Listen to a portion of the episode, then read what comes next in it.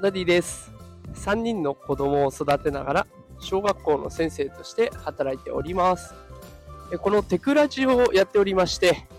AI や NFT を使った子育てや副業のテクニックを毎日紹介しております。え今日のテーマは、AI は包丁というテーマで、え朝ライブ配信を行っております。で、この AI は包丁、どういう意味かっていうと、包丁って、まあ、使い方次第ですごい万能な調理器具にもなれば、一歩間違えればね、すごく凶悪な事件にもつながりかねませんよね。で、あの、美味しい料理を作ることもできるし、一方で人を傷つけてしまうこともできる。で使い方によって、この包丁っていうものは価値が変わってしまうわけですね。で、これ AI もね、全く一緒です。で、AI は、えー今朝のニュースによるとね、あの、振り込め詐欺に結構、えー使われてしまっているそうなんですね。あの、以前紹介した放送にもあったんですけれども、AI が、えービデオ通話の相手として騙すような姿として存在する。えービデオ通話をした相手が友達だと思っていたら実は AI が作った偽物の画像だったということになるんですね。で、それもなかなか見抜けないほど成功な作りになっていて、で、結果ね、その人と会話して信頼してしまった結果、お金を騙し取られるということがあるそうです。で、でその対抗策として AI が、こうだ、振り込め詐欺とか、騙しのテクニックで使われるような単語、例えばこの口座に振り込んでくださいとか、口座番号を教えてくださいとか、ね、そういう言葉が出たらこれは詐欺かもしれませんよっていう警告を出すみたいな。AI を AI でこう防いでいくみたいなね、世界線が今繰り広げられてるわけなんですけど、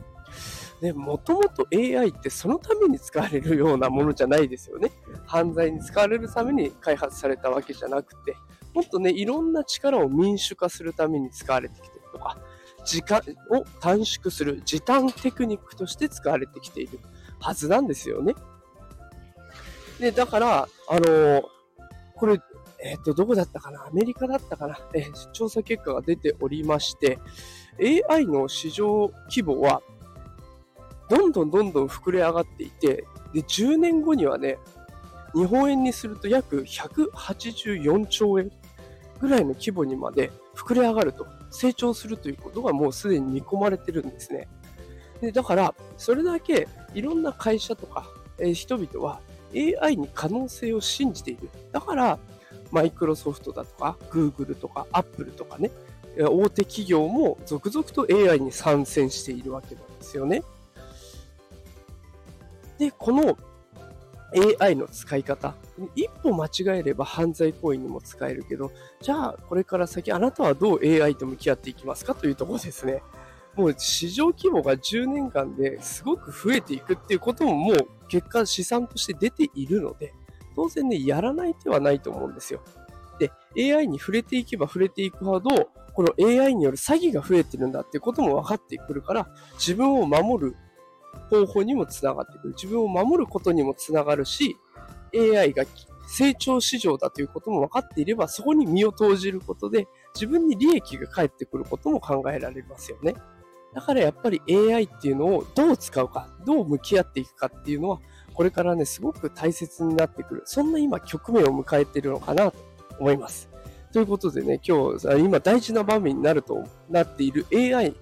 この使い方について放送させていただきました。AI は包丁ですと。いい面もあれば悪いことにも使える。ね、で、その時に、まあ自分のね、身を守ったりとか、あとは自分の市場価値を高めるためにも AI を活用していきましょうというお話でございました。え今日も最後まで聞いてくださってありがとうございました。え夕方もね、あの、毎日配信をしておりまして、え AI、NFT を使った子育てとか副業テクニックを紹介しておりますので、よければまた聞きに来てください。フォローしてくれると嬉しいです。それではまた夕方お会いしましょう。じゃあ今日もいってらっしゃい。